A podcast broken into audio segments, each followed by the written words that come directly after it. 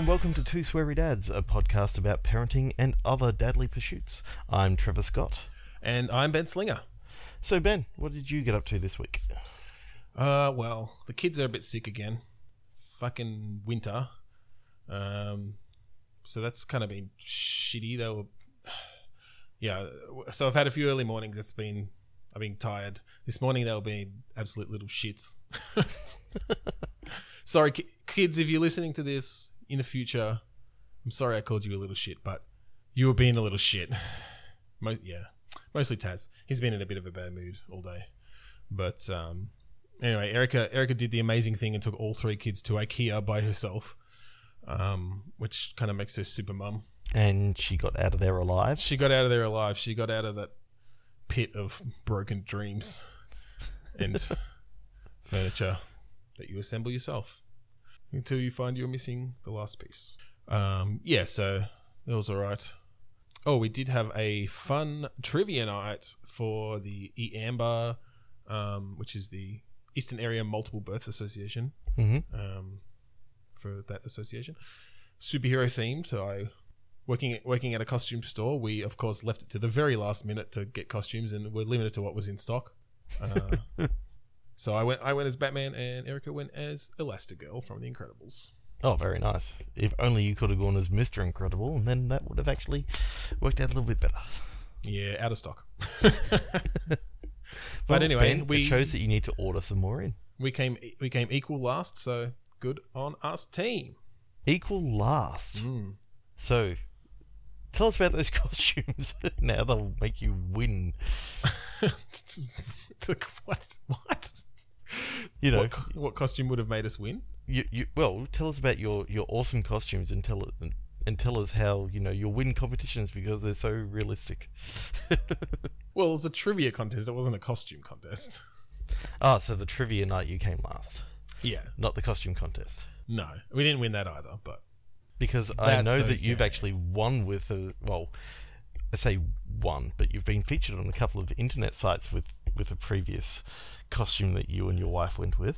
that's true. It's true. Speaking of costumes, um, Halloween 2013, just before Taz was born. Um, this is Halloween in Canada where they actually do Halloween. Um, so it wasn't just us dressing up and everyone not being dressed up. Uh, I made this big Sully costume from Monsters Inc. out of sort of furry material, and we spray painted it, and it's slightly the wrong color, which I keep getting on Erica about. But it's not quite the right blue. But anyway, it was it was pretty good. Um, but Erica, being eight months pregnant at the time, we painted her belly green. Like gave her a T-shirt that had her belly sticking out, painted it green, stuck some arms and legs on, and she went as Mike Wazowski. but the funny thing is, I didn't even find out about it from you. I found out about it of all places, Nine Gag, oh, was it really? Oh no, yeah, it got so. Um, which they pull from Reddit anyway, so it was on Reddit. Yeah, we post we posted it on Reddit ourselves, um, because we thought it was funny, uh, and the the thread got derailed because I put the title as something along the lines of, you know, my partner is uh, eight months pregnant, and this is what we did for Halloween, and a bunch of assholes were in there like, oh, your partner, like, are you lesbians because, or you know, are you business partners? It's like fuck off. People can call each other partner, like when we weren't married at the time and we're having a baby so it's, she's not my girlfriend like what else are you going to say this the significant other sounds kind of you know Mm. anyway so yeah that got derailed but yeah i think it was even i think it was the year later someone from huffington post i think um emailed me because they'd seen it on reddit and was asking for my permission to use it in a um you know 10 best halloween costumes um, article, and then it got reposted like the year after that as well. So Yeah, it did. it's Um, gone. I it's saw gone it. around. A I've bit. seen it like three or four times on Reddit. Yeah. It's been reposted there. Oh, times. really? Oh, that's really. Funny. Oh, not Reddit. Nine Gag. I mean, Yeah. Okay. like people re- reposted. Um, it was first off. I saw the individual photo. I'm like, hey, that's my friend. And then I'm like, a year later, I'm like, there's a Huffington Post article, and they just, you know, they cut out all the photos and just put them in the long list, and it's like, oh, there you are, like number eight or nine or something like that. Something in there. the Yeah. Um. Yeah. So that was a pretty. I was pretty proud of that costume. Um. So what have you been up to? What's going on? Oh, just being sick and not feeling great at all. I've had the last two days off work, which hasn't been the best, but um, you know, getting through it, I've So not one of those days off work where you just are feeling too sick to go to work, but well enough to sit at home and play video games all day. I don't. I wouldn't say that I w- I wasn't playing Dark Souls three for some of the some of the time, but um, I certainly But had you just sleep felt this shitty. afternoon. Yeah. Okay. I had to sleep this afternoon because I just started feeling really really sick. Haven't even eaten de- haven't eaten dinner at all. You haven't even eaten D. Haven't had any D tonight. Some vitamin D injection.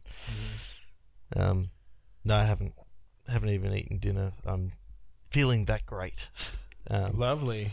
but- don't throw up on your microphone. the the, re- the rest of the family been have been pretty good. Um, some interesting things have been happening, like Bianca took James to his second speech pathology appointment, and th- Did I lose you? Oh, this is the first time this has happened in uh, 13 episodes. That's impressive. Well, shit. Do do do, waiting for Trevor to reconnect. I don't even know how we handle this. It's never happened. It's never happened before. Oh, it's my internet. Well, fuck. okay, can you hear me? Yeah. Okay, I don't know what's happening. I couldn't actually call out.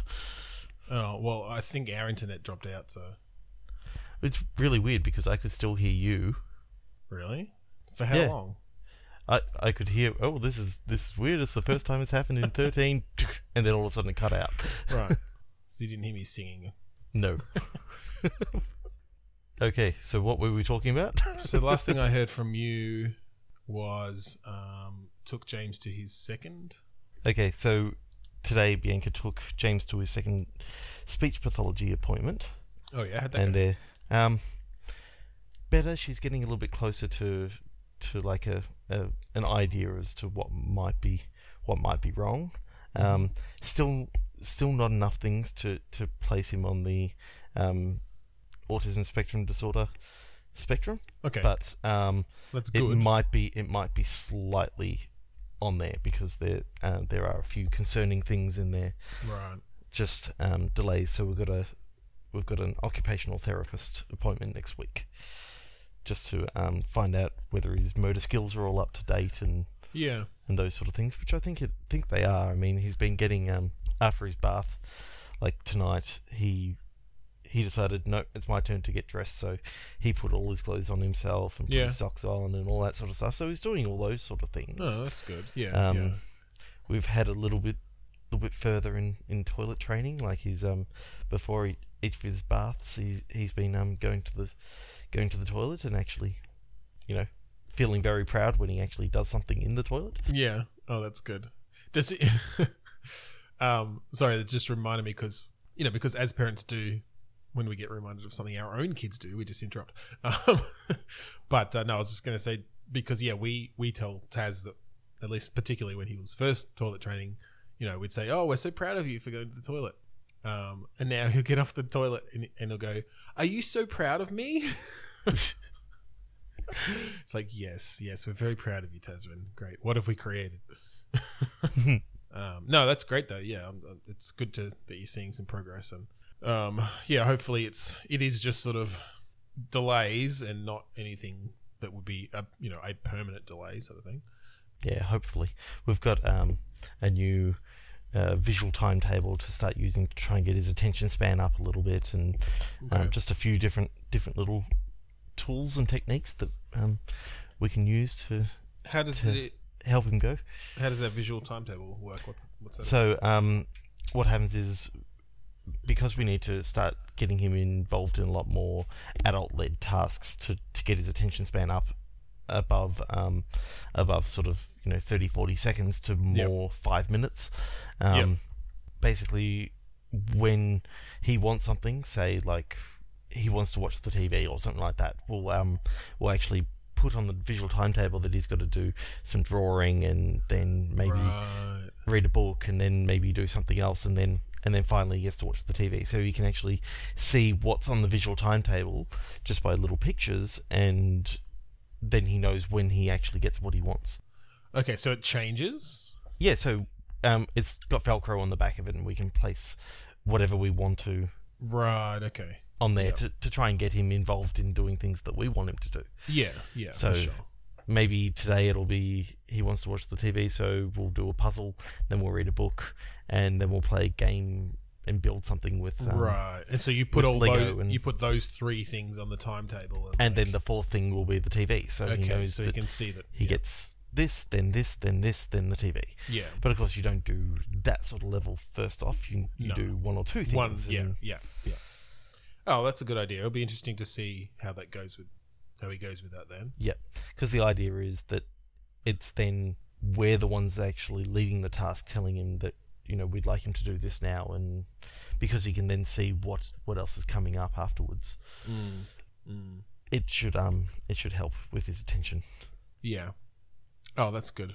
The joys of being a parent. Yeah. Always worried after your kids, aren't you? I know. Well, so this is maybe something we can talk about actually, and you know, it, it may it may get a little bit serious. I don't know. We'll see. But I've I've been feeling a bit lately because because we ha- I have been so tired, right? Because you know the, the kids have been sick. They've been getting us up early. Oh, like yesterday, I was up at fucking quarter to five, and that's just that's too early.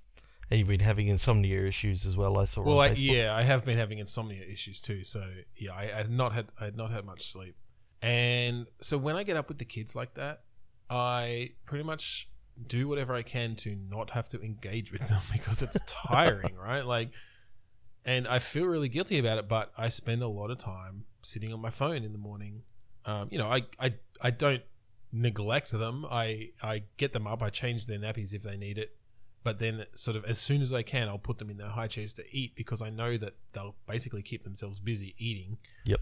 And I can check Facebook or Reddit or whatever on my phone, and and it sucks. But uh, like I don't know about you, and I, I'm sure other people out here will relate to this. But even when I'm trying, like even when I go, all right, I'm going to, I'm going to put my phone away. I'm going to spend some time with the kids. I'm going to talk to them. I'm going to, you know, play little games or whatever there is this pull, and I don't know if this is just where we're at with the sort of uh, ubiquity of of phones and devices and stuff.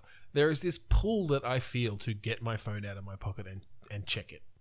Yep. Do you have that? Like, Yeah, definitely. Yeah. Um, I, I find it easier to to ignore it at work, whereas when it's because I know that pulling at your phone all the time at work is not a not a good thing to to sort of see. But you're Mm. at home. You're like you're in a you're in a place that you can physically pull out your phone, and and as much as you you want to spend all the time with your family, there's all, also this outside world that you'd like to stay connected to, and, and Yeah, and I mean, I have you know, I do have all these personal projects on the go, and and you know, at the moment, I'm I've, I'm probably taking on a little bit more than I have time for, but part of that is because the kids are getting to the age where we can kind of step back a little bit and they play by themselves, and and you know, they are in general, you know, this last week notwithstanding sleeping better so we're getting a bit more Mhm. sleep and we're feeling like you know we can go out to the trivia night and leave the kids here with a neighbor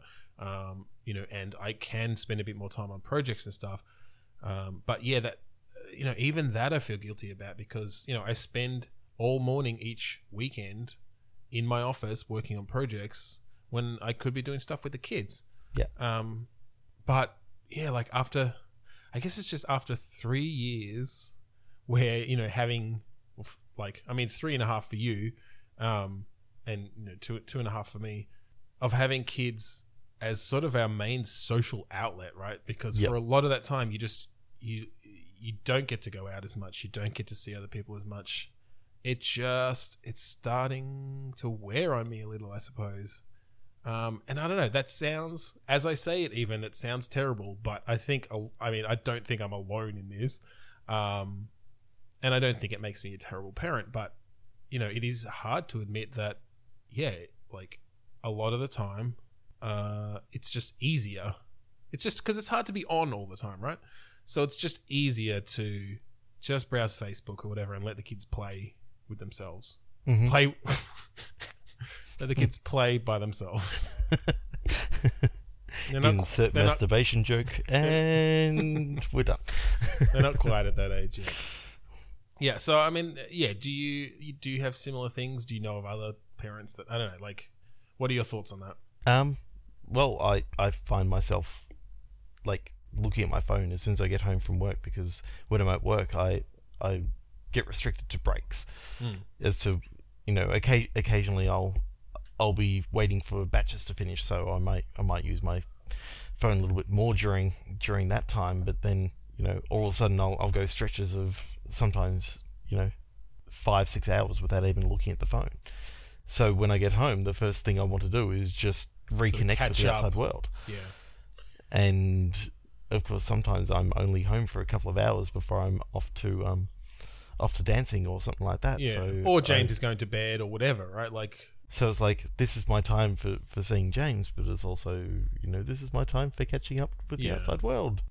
See, I didn't even have that excuse because I don't really have those limitations on me at work. But, um, but yeah, like, yeah, that that's another part of it. You know, the the mornings and the evenings are the only times that I see the kids, and I I get this rush of guilt because I'll realize sometimes as it's getting to the end of the day that I'm almost dreading going home, and not in a big way, not like oh my god, I'm dreading going home, but there is just this little twinge.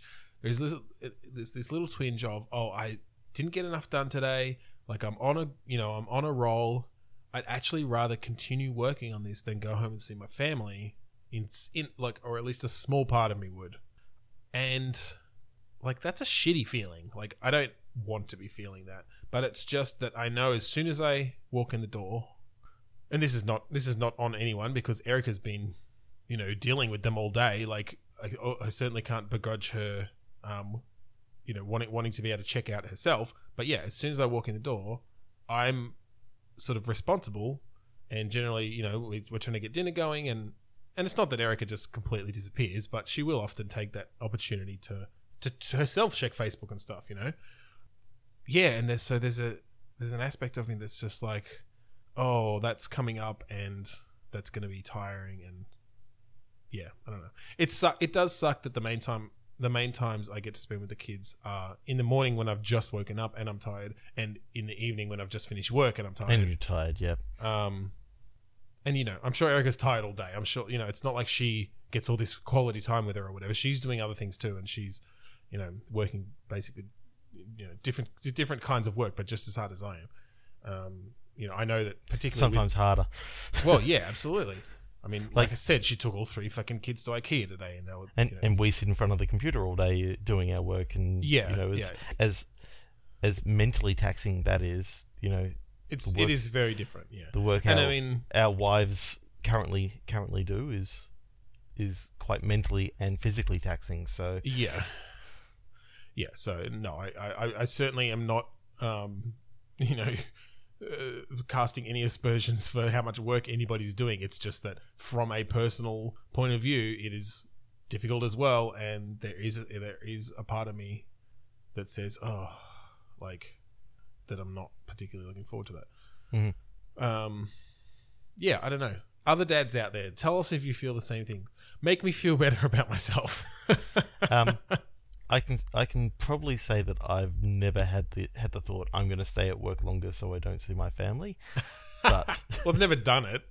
no, but I, I can honestly say that I've never actually felt that either because I'm usually like, it's five o'clock. I can gl- oh, there's a meeting I need to go into. Damn it! Mm. and I usually get dragged into a meeting or something like that. So I'm Right, just yeah. like, I just can't wait to get out of here. No, I mean, Um, and often that's the case for me too. But uh, I Plus, also because I've got an hour drive home, it means I've got an hour of podcast listening ahead of me. So um, I quite enjoy my my trips yeah, to and from work because I get to listen to, to different podcasts. And, yeah, yeah, Or I get I get to listen to audiobooks. Like I listened to the entire Game of Thrones to and from work, yeah, yeah. and that was that was an amazing, you know, time. It's it's given me Yeah, that's handy. I to. almost wish I had.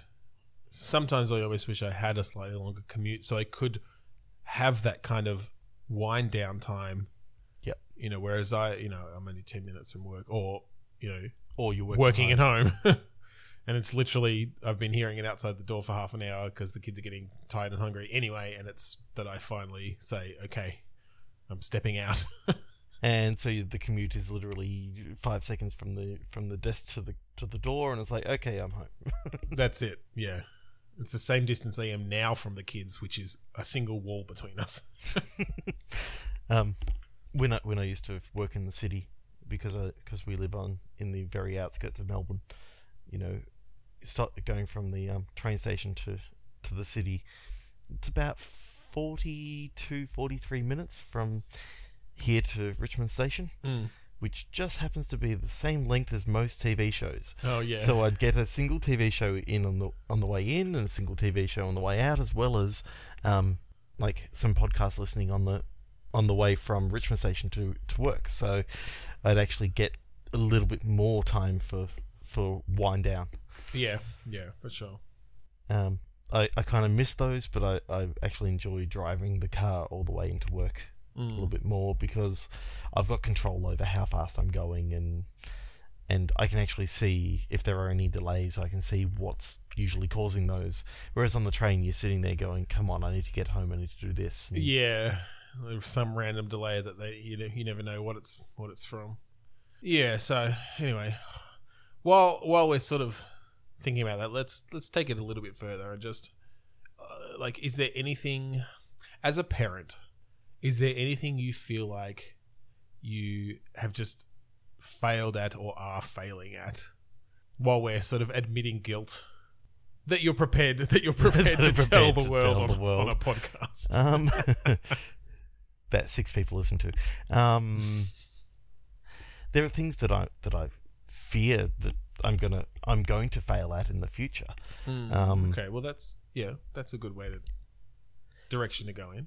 You know so I, I just know that as as time goes on you know i've i fear that i'm well maybe not not able to spend as much time with with my son and that could be you know degrading to to you know his Like his your psyche in the future or yeah, something your like that, relationship you with know? him. Or, but but then again i i have a look in our bedtime routine you know he's anytime that i'm not here he always asks where i am so he it's it's not like i'm you know not known in his life so it's yeah, of course. No, I mean absolutely not. Like it's you know he sees you every day. so you, i can spend sort of time with see that you know that that fear is unfounded but there's certainly But still, yeah, no, I can, I can, I can relate to that fear and just, I mean, it is just sort of the unknown repercussions of our actions now and and how they do affect our kids as they grow up.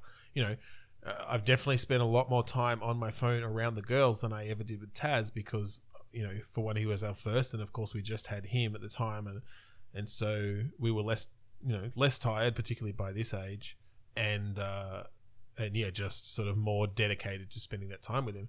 So you know, how is that going to affect their development? Are they going to have less of an atta- less of an attachment to me because they've had me sort of uh, had my attention more well, because yeah, because they've had my attention less over the over this first year of their life. Yep. Um, and and going forward, you know how how do these things affect our kids? And and I mean, it's it's not like. Uh, you know, it's not like being on your phone once is obviously going to make a big change to their psyche, but when you when you when it is over and over, and when it is this constant thing, um, yeah, I don't know. It, it, what sort of effect does that have on the way their brain develops?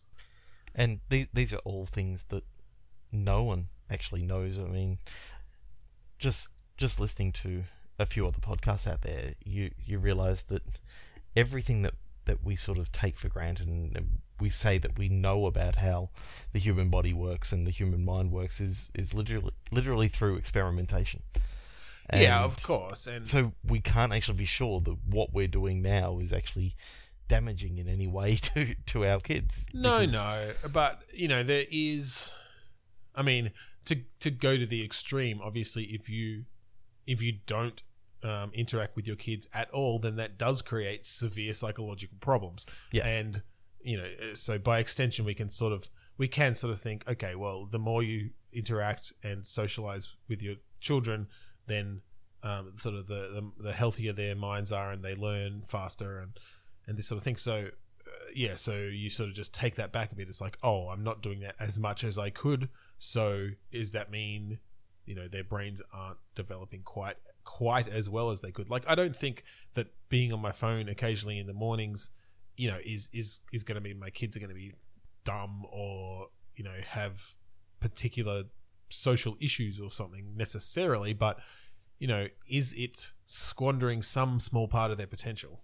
But also, um, I mean, it sort of also goes to, you know, are they going to have the same values and ideals that we have? I mean, we're very, you know, small L liberal. Yeah. Um, but you know, are, are they going to, you know, grow up resenting, you know, our sort of values and thoughts, and you know, become anti-vaxxers or something like that?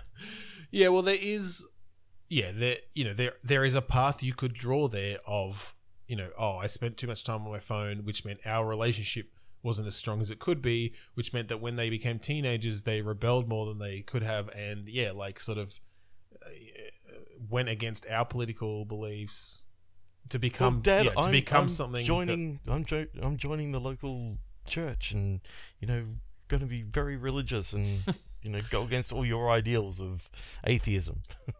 I mean, that's not that particular thing isn't the absolute worst that could happen. Um, depending on the which church, um, as long as it's not fucking Hillsong or something, some somebody culty bullshit that. Turns out that he moves, he moves to um, moves all the way to to America and goes to Westboro. Yeah. Um, no, I mean that you know that's more about their actions. Um, of course, like they can they can believe in a god if they'd like, as long as they still treat people with respect and and uh, you know don't hurt people or whatever. But um, I mean that that's what I've always, you know, growing up, you know, my my parents were somewhat religious. Mm. Um, they actually met in a um in like a a church youth group sort of thing, yeah, which is really quite funny when you when you then take it to when we were born and like mum and dad never made us go to church or didn't didn't do anything like that because I think they were made to go to churches when they were kids and they right, they sort of wanted to rebel against their parents that way. right, Um, but then that that also enabled my sister and I to have our own thoughts as to what was happening religious religion wise. yeah. I mean, I think that's yeah, I think that's a bigger part of it is just to let your kids. I mean, the main thing that would concern me about Taz being religious and joining a church is that he we didn't instill enough critical thinking in him, um, because I feel like if if he did that, then he is pushing away some of the things that we are teaching him, which is about yeah, like thinking critically and reasoning over problems and not having faith in things because that's not science you know that's that's not reason um And we're not saying that you know people that are you know religious have don't have any of these things. It's just that no but they, Yeah, there can I'm there not- can be. i'm not saying that but i do f- feel like and i'm sorry if i'm offending anybody but i do feel like there is a certain lack of critical thinking there's almost a necessity for there to be a certain lack of critical thinking for belief in at least a certain type of god you know perhaps you don't have to go as far as completely denying that there is a god to be critical about like to be critical uh, about the world around you and believe in science Hmm. um well, I, I can I can certainly say that uh, even though you know you've you've gone down the path of atheism, I'm I'm certainly more in the agnostic camp, saying that there could be something out there, but it hasn't been proven yet, and it's yes, I'm a fence sitter. Yeah, I mean But- the the thing around that is, uh, like, technically, I mean it's the whole invisible pink unicorn thing, right? oh yeah, Like technically, yeah, there could be an invisible pink unicorn that doesn't smell and is invisible and and and you know um, it's pink because we said it is. and yeah, 'cause you know, it's- you know, but if it's completely immeasurable in every way, what's the point in believing in it? Like, how can you believe in it other than because somebody told you it existed? And so that's kind of that's the only God I feel like you can believe in, uh, if you are to be a critical thinker and but and and accept science and reason. Uh, and and I just sort of think, well, then what's the point? Where- Whereas I've I've sort of gone more down the path of well, you know, people people believe that yes, there is a there is a God. I know we've gone down a very religious track now, but okay. um, We'll yes, there is a God. But we'll get back to our the- failures as the- parents. pe- well, the, the failures of our parents of of leading us down this path. um, where was I? Um, uh, you know, some people believe that God is infinite and all that sort of stuff, and people who believe in science believe that the universe is infinite. Who's to say that you know God isn't the universe, and the universe itself is not necessarily a, a sentient being as such, but it is it represents the the God as a whole, and there could be something else controlling it outside of our means. Yeah, I mean, again though, if it if it literally has no bearing on our tiny little planet, like infinitesimally tiny planet in a universe like that, then I, I mean it's philosophy at that point, right? It's not science. Um, and yeah, like it's an interesting thought experiment, but I wouldn't. Ba- I certainly wouldn't base a you know a life around it. Oh no, and that's why. and I mean, I know you, you know, you don't. I don't base a life around it because, you know, I've I've done a bit of reading and I'm like, okay, there's all these things in here that, you know, seem kind of contradictory. Then people are saying, oh no, you don't. We're Christians, so you don't look at this part of the of this book, and you know, it's like, well, No, it's pretty. It's pretty hypocritical around that. Like, I mean, it's. Pr- we we don't we don't follow Levit- Leviticus because we're you know we're nice Christians. we're nice Christians. It's like, well, Well, you know, you can't say you can't cherry pick no. bits of bits and pieces of a book. You know, No. if you're going to cherry pick, then why don't you remove it? It's like, oh no, because we need to know what we, what we don't like. It's like, mm. Well, except that the book doesn't tell you not to like those things, so you're just you're deciding anyway. So hey, hey, oh, you've just discovered that actually you can decide for yourself what is good and bad and moral or not, just like atheists. There are literally people out there who think you cannot have morality if you're an atheist. Like that is have the they most- listened to us? we are moral as fuck. Um, fucking moral, like really fucking moral. yeah, I don't know how many how many listeners do you think we just alienated? um, all of them. yeah. we were bound to talk, you know, religion at one point. it was going to come up. Um, but yeah, so fears as parents, you know that that is that is sort of that is one of them. I I mean, I I fully expect my kids to experiment with religion. I did, um, but my parents did a similar thing to what I'm going to do, which is basically, you know, when when our kids ask, you know, there'll be the question, "What are we?" Because so many people identify as they're religious, like as their um, religious um, whatever sect. it's maybe not quite the right word, but whatever their religion is, that's what they'll say. Like, oh, I'm a Christian, I'm Jewish, I'm a Scientologist. um, so yeah, I, kids come home and they ask, "What are we?" And it's this interesting question, but yeah, we'll like my parents just say what we believe and give them some explanation of what other people believe and sort of let them explore that for themselves. Um, and I mean, my personal feeling is that if we have done the job that we are hoping to do, they will come out of that, uh, you know, at least not, at least being critical of religion and faith.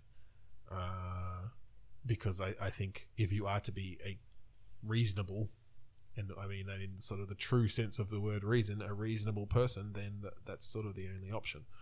Um, to at least be to at least be critical of it and not just accept it whole cloth. Hmm. But you know, aside from that, I mean, in a sort of broader sense, things I'm afraid of for our kids, and this this is not necessarily us as parents specifically because we don't have the power to change this, but like hmm everybody everybody knows that the world is in kind of a bad place right now in in a lot of ways. Yeah. You know, it's looking more and more likely that there's going to be a fucking Trump presidency. That scares the scary. shit out of me. You know, that guy's to have nuclear weapons and armies. Holy fuck! You know, there's that, and we literally have no power over that because we can't even vote in the country. Um, or you know, or, I mean, all we can do is fucking post Facebook posts, uh, social media activism. Uh, Which worked in Canada. I mean, kind of. I feel like Canada, with with voting in their current um, administration, the current government, I feel like they were they're just. It was obvious that they needed a change, and yeah, they did get enough of the word out around voting strategically that they managed to get their their best bet in. Like a lot of people who voted for the Liberal Party. Oh no, that's confusing. They're they're more left than our Liberal Party by a long shot.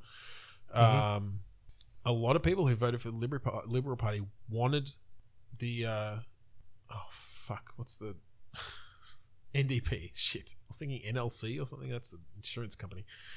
Uh, wanted the NDP to get in, uh, who are sort of you know basically their equivalent of the Greens, fairly left. Mhm. Uh, but because of their first past the post system, they needed to vote strategically to make sure that the Conservatives did not get in. Yep. Uh, and they succeeded. But I feel like America is not that switched on around people trying to do that. and it there's not enough people actually voting anyway. Like the Well, I mean, turnout for the last it. few elections It's was. like fifty odd percent. It's it's ridiculous. Uh, and I mean, they but that's have what happens when you don't have mandatory voting. Yeah, they have had, I think, a larger turnout for like leading into this uh, this presidential campaign in primaries and stuff. So, you know, I don't know if that'll translate to actual votes in the general election or not. But the problem is they all seem to be the Republicans coming out of the woodwork. Yeah, that's that's true as well. Um, yeah, so I don't know. Like that's you know, I, I'm I'm scared about the world our kids are going to grow up in, um, and and the the even bigger one, if you can imagine it, is is climate change. Like I've I've started reading, and, and to be fair, I'm only a couple chapters in because I never get reading time these days. But there's this book called "This Changes Everything" by Naomi Klein, and it is really and i mean not that i didn't know that things were dire already but it is really eye-opening about the situation we are in and how long we as civilization as a world as you know in the world have known that this was a huge problem and where this was going. Like i'm talking 30 40 years hmm and just haven't done anything about it. Yet you have a look back in the 80s and 90s, and we noticed that you know we were causing the ozone layer to be depleted, and what happened within within a year we banned all those all those chemicals that yeah i mean that the was CFCs. That, yeah, that that was one big thing. that. But I think the thing is, so one of the things this book talks about is the problem with combating climate change now is that we basically have to tear down the economy of big countries to make it happen. hmm Like the US, China, Australia, like actually tackling climate change would be a huge hit to their economy on a permanent basis because it means that we have to start we have to start buying more local like so much a big spike in um, in emissions and stuff happened when the world started becoming more global in it in the way it dealt with its goods. Um, you know, we, we sort of we're growing things all over the world and then shit and then flying them to places and you know putting them on boats or whatever. Uh, it, it's it's become this huge sort of export economy worldwide. You know, make, making things in China and exporting it to the world, and Yeah, and the thing is, China is somewhat behind the rest of the um, you know the, sort of the first world countries, as it were. Um, on cleanliness of industry and stuff, and not that we're fantastic here either. Like with fucking Australia, coal power plants. Enough They said. keep they keep approving them. I saw a statistic the other day, and to be fair, I didn't fact check it, but I'm not surprised if it's true. This Adani coal mine that they've approved Mm. is going to put out something like 60 times the emissions of New Zealand every year for God for like it. the next 70 years. Like they are destroying the planet. And so I think I feel like I feel like Australia seems to think that oh, if we export the coal and we're not burning it ourselves, then like it's not going to affect our climate or something. I don't know. Like or at least that's what they tell themselves to to justify this shit. hmm Anyway, I'm scared. I'm scared and, of climate and here change. we are running computers that are sending out carbon pretty much all the time I because mean, we're using power. I mean, it's true, and yeah, like I leave lights on too often. We use a lot of water in our house.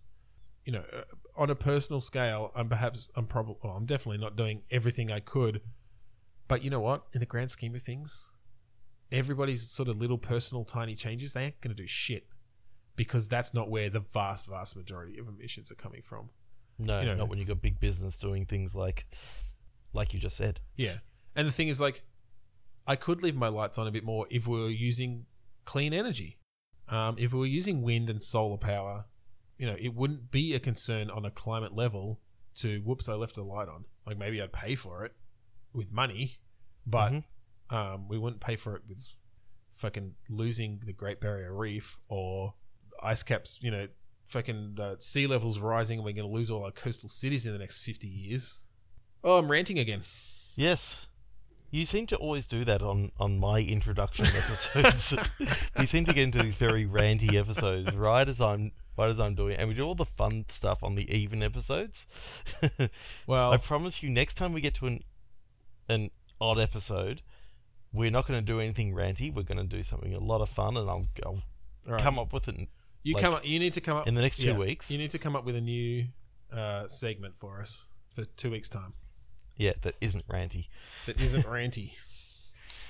All right. Anyway, um, Um, I, I suppose I wanted to almost Yeah, go into another part of you know what other things are we afraid of in the future for our kids, yeah, and you know branch it off into okay, so dating, how's how's that all going to work, and and friends that they that they um they actually get as as they grow up, you know, are they actually going to um you know be in the in the right friends group to Mm. to lead them down a good path. I mean, we were kind of lucky. We were we became friends, and we've got very similar interests because of our friends group.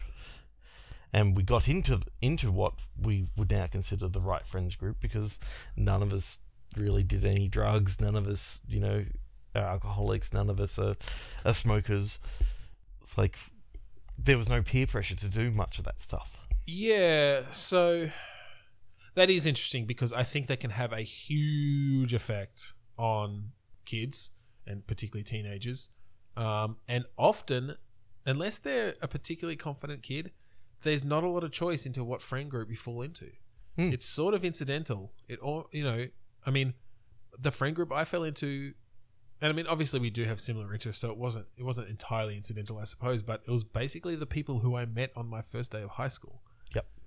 Um, Who seemed nice and was like, okay, yeah, who who- you know who I got along well enough with. Yeah, and but that can have a that can have a huge impact on the direction people go because peer pressure is a big thing. Yeah, I don't know. I mean, that's kind of a big topic, but we can talk about it a bit. yeah, I mean, I, I don't know about you, but I've I have had destructive friend groups outside of our current friend group that that where there was peer pressure to behave in ways and partake in substances that um, that are perhaps ill advised, um, and I managed to sort of step navigate that. navigate that. Well, yeah, kind of.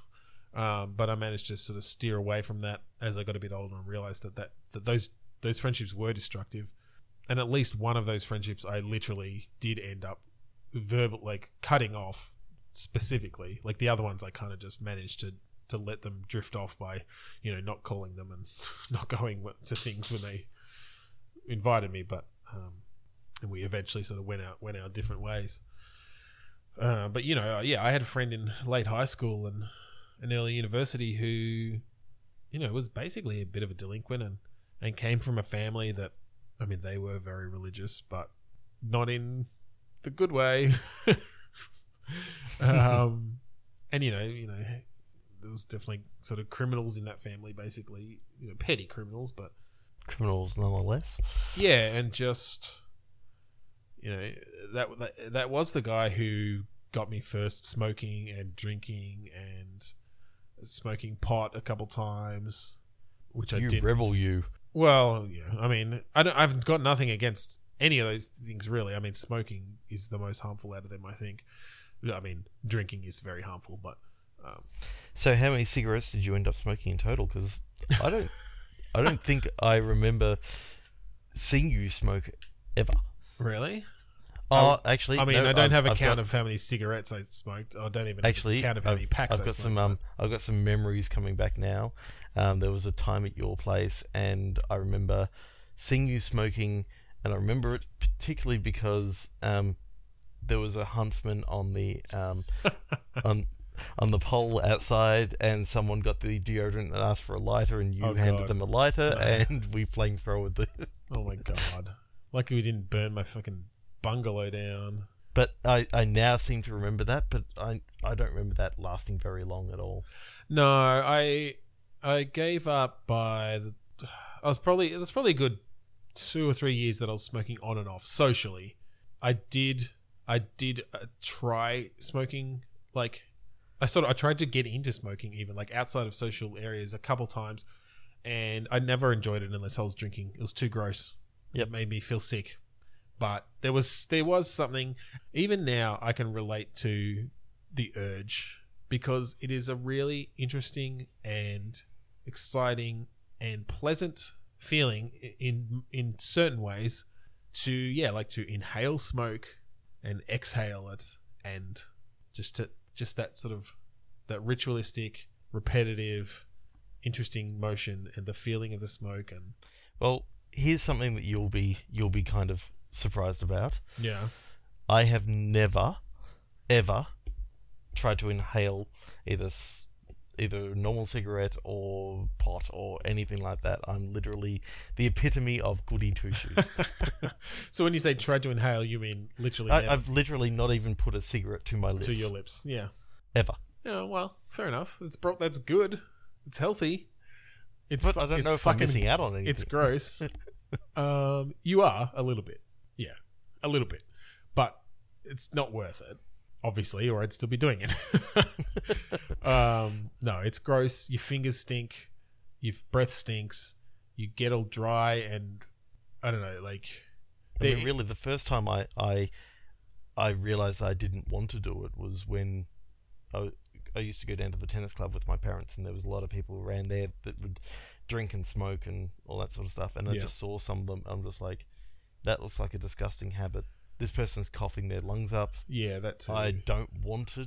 I don't want to experience No, that. it does horrible things to your body, and yeah, I mean, I didn't, I wasn't smoking regularly enough or for long enough for it to really have a huge effect. I'm sure I've undone it all by now. Um, not that I'm super healthy, but you know, I'm not smoking, haven't smoked for 15 years or whatever. But yeah, it's there. There is, there, there's that little rush, and you you do get a little bit of a nicotine rush. It just feels like kind of a head rush when you stand up too quickly. That that maybe then holds on for a little bit longer. And there's the social thing, right? Like it is kind of cool in that way and kind of fun to sit to, to sort of have something to do while you sit around chatting and i mean to be honest i sort of when we are in social situations i replace that with drinking to some degree hmm and it's not i mean it's not that i go super overboard when we're out and drinking although i maybe drink a bit more than some of you know than some of our friend group but a lot of that is just about having that sort of something to do with your hands and i like to i like to always be ha- like always be sipping a drink which is why often i'll just drink light beer because it's not about getting drunk i do like to get a little bit drunk you know get a bit of a buzz on and so loosen up a bit but um, it's it's sort of more about just having a drink As a social yeah social thing. Like it's it's certainly something I don't I don't I haven't done in a long time, probably because I've got some sort of aversion to alcohol. Like my Mm. body does not react well with it. I can have maybe two or three beers, but I just know the one thing I'm actually dreading about this boys' weekend coming up is I'm gonna I'm gonna drink too much and then I'm gonna be sick for half of it. and well it always happens. just don't feel the pressure to.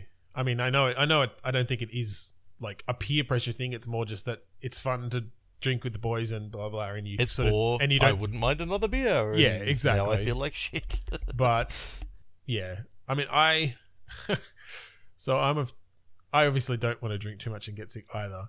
But I am also planning on getting my mother-in-law to pick up some duty-free spirits and when she comes in next week. Um, so I'll probably bring some tequila. And that's another drink I have never tried. really? Oh well, there you go. Um, it's good with like Coke Zero. It's surprising, See, but I hate Coke Zero, and I okay.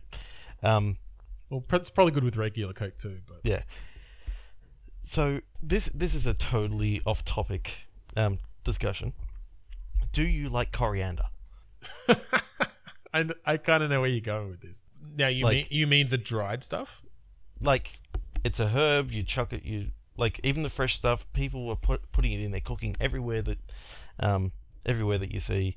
Like everyone's going going off about this coriander stuff. Like um every, every single place I'm going now is like, ooh, and this is like mint yogurt with with coriander and For the longest time, I didn't know that coriander was the same thing as cilantro. yes, So that's what you're referring to. yes. Um, so funnily enough, for a while I liked it. Now I don't. hmm At least not much of it. I can handle a little bit of it. But yeah, isn't there some genetic component or something? So there is a genetic component that about fifteen percent of the uh, of the population they taste basically soap. So you have coriander, and it's like the most disgusting thing you've ever tasted. It tastes like you've just had a mouthful of soap just shoved straight in your mouth. yeah, I can It kind of. is the most disgusting thing, and everyone's chucking in their in their in their food. Yeah. So my does- taste buds my taste buds are already weird enough. Whenever I try any of the um, replacement sugars, I get the same sort of Ah. Like. There's something not natural about this. There's something not right about this. I Hmm. can. It sits on the back of my palate, and it is disgusting. It actually makes me want to throw up. And I I had a Powerade last week, and I didn't realize it was a zero sugar one. and I'm like- gross. I, I've had this massive mouthful, and I'm just like, I, I almost did a spit take right across my computer screen because I'm like, all of a sudden I realized there's just this nasty taste sitting in the back of my palate, and I was Uh. like, God damn it! It's not. It's that low sugar shit. No, I I only drink Coke Zero or Pepsi Max. I I actually prefer Pepsi Max, but the The funny thing is, I can I can drink Pepsi Max. yeah, there's something about it that's a bit nicer. I don't know. It it is a bit nicer. There's something a different sugar that they use. I tried that new Coke Life. It was horrible. Coke Coke Zero. It does not taste like normal Coke, no matter what anyone says. It just tastes like nasty Coke. Yeah. Anyway, So I call it Coke Zero. Chance of me drinking it ever again. grown. Um, yeah. So anyway, So we've, we've kind of we've gone way off track here. Let's well, let's we're getting we're getting close to the end. We're gonna have to finish up. We'll get. I think I think we should. We'll get back to the dating subject in a later podcast. So we, we briefly touched on it, but we sort of went off on a tangent. Um, what we should do though is discuss next week's random episodo, rando episodo, Rando episodo. So this time rando I episodo. I actually chose a show this time. You did, yeah. You chose a show. You, so I'm not sure how you came across it without knowing anything about it, but So please um, explain. What it was it was I was um, just doing some some searches on on the internet for some random things and a little advert came up for the show called The Librarians. Okay. and that's all that it all that it came came up with. It said season 3 coming soon. I'm like what would a show called The Librarians actually be about? Now in in doing a quick check there is two Librarians TV series so I'm not talking about the Australian one because I had seen that one Okay. What's that So one I- about? that one is about some librarians and and just what goes on. What Well, goes see, on we're yeah, we're Australian. We don't beat around the bush. If there's a show called The Librarians, then it's fucking about librarians. Um. So anyway, I thought, okay, got to go with the US one because that's the one that I saw. Like, Mm. I haven't, as far as I know, it could be a remake of the Australian one. Right. Um. so maybe it is about librarians. Yeah. So you you then said, well, stuff it. Let's go. let's go for series two. Yeah. So the very I, I said let's go for the very last episode. So absolutely as much as as possible has happened before we watch it, and we just try to go. Like, and they're going to be wrapping everything up for at least. Look, you said it was an ad for season three, so at least for Yep. this for this season, and it's probably going to end on a cliffhanger or on some big resolution, and we're not going to know what the fuck has happened Yep. before this. So that's season two, episode ten, and I found out that it's called "And the Final Curtain." So I'm gathering it's the librarians and the final curtain. Right. So yeah, if you want to, we next week we'll have watched this. We'll talk about it. We're going to do things a little bit differently. We're going to sort of try to do less of a play-by-play and just a bit more of a general synopsis and key key things that we thought of as we were watching. Yeah, so we'll do we'll do the synopsis first. We'll just do a general read through, just so that Yeah, just like a recap of the episode, we and can then hit all the different different points, and then we'll go through and pick a couple of points each, and just talk about talk about um, Yeah. the things that worked, things that didn't work. Well, and, and probably less of a sort of a review and critique of the show, and more just our feelings, not knowing what was, you know, not knowing going in what anything was happening, what we were thinking, what we, yeah. And my favorite thing, plot holes. you do like your potholes, um, which are hard, which are kind of hard to distinguish when we haven't watched anything before that episode. It's hard to know if it's been explained or not, but Mhm. um, yeah, at least. But that's that's the thing about an episodic TV show. It's got to be able to pander to the new viewer. You don't know where someone's coming in. well, maybe. Just like people who have just started on this episode and never listened to us again. Never will, yeah.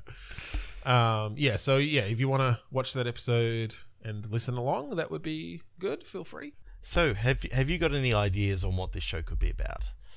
Well, I assume. Well, because wait, isn't this the show about Victoria Knowledge, the librarian? I think they didn't they they made it into a game, right? yeah, I, I think I think the guys from uh, TSD did that. No, your TS, TSD Game Studios made a game about Victorian. So yeah, I do know something about. No, no. Um, I mean, it's called the Librarians. So, but it, it can't just be about library. Like, is, how much drama is there in a library? So I'm assuming that either maybe it's a library in hell, Ooh. and they're bor- they're borrowing hell books. So I've gone a totally different way. I'm guessing it's a sitcom. okay, It says the situational com- comedy about three young librarians okay. and the continuing adventures of misplaced books and romance. You sound like you sound like you're reading that from the Wikipedia page. Um, now, given that the Did you episode- just edit the Wikipedia page? maybe? um, I, I, and I thought about okay, and the final curtain. Could it be that the librarians have been practicing for a play, and and one and one of the librarians breaks their leg literally? You know, they get told, you know, break a leg, and they break their literally, and it's during the final performance, so it's therefore there's not. No, going no, to be a it's very, very literal. It's it is about li- librarians in a library, but they're running out of money, and this is the episode where the Repo Man comes and takes their last curtain, and so they're sitting there. It's hot. They can't close the curtains. They can't see their books. Wait, they can't see their computer screens because there's too much glare. It's just horrible. It's incredibly dramatic. That's what I'm assuming is going to happen. Okay, so why why wouldn't they call it the librarians and the Repo Man, not the final curtain? Because Seems like they beat around the bush to get to get there. because the curtains play a big part in this series. Like they're very important to the plot. It's actually they're solving a, they're solving a mystery that they've discovered are sewn into each of their curtains, but they couldn't get to this last one and figure out the the the cipher before the Reaper Man came and took the curtain. so so going back to your idea of the of the library in hell, you know, how does the final curtain come into that? Oh, they're literally putting on musical theater. Like Satan loves musical theater. Everybody knows that. oh, and I can just imagine, you know, um, Satan coming in, going, "Oh, I forgot this book," and and then one of the librarians getting all all uppity about it. But Yeah. then she can't do anything because of Satan. because it's Satan. He just like damns her to a pit of shit for the rest of eternity, and sh- and she's still saying shh to all the demons. And Victoria Knowledge is there, Victoria Knowledge is there with her death stamp. Death Stamp, and like Death Five stamp. O'clock Shadow. That to be that's the name of the movie that they eventually make about Victoria Knowledge. Death stamp coming this summer in a Starring- world where starring librarians. Vin Diesel as, as Victoria Knowledge. Perfect. that just gave away the trick ending, didn't it? Oh god. No, I think what happens is it's Hollywood. They just they couldn't have a leading woman. Ah, so the the They just gender bend it. Ju- just li- just like in old um just like in old William Shakespeare plays. it's just Vic knowledge now. It's they don't even attempt to to make it a woman. It's just Vic knowledge, the librarian. No, he's not even a librarian anymore. He's like a fucking. Wait, I'll cut out this pause and I'll Yep. come, I'll come up with something good. Um, no, I got nothing.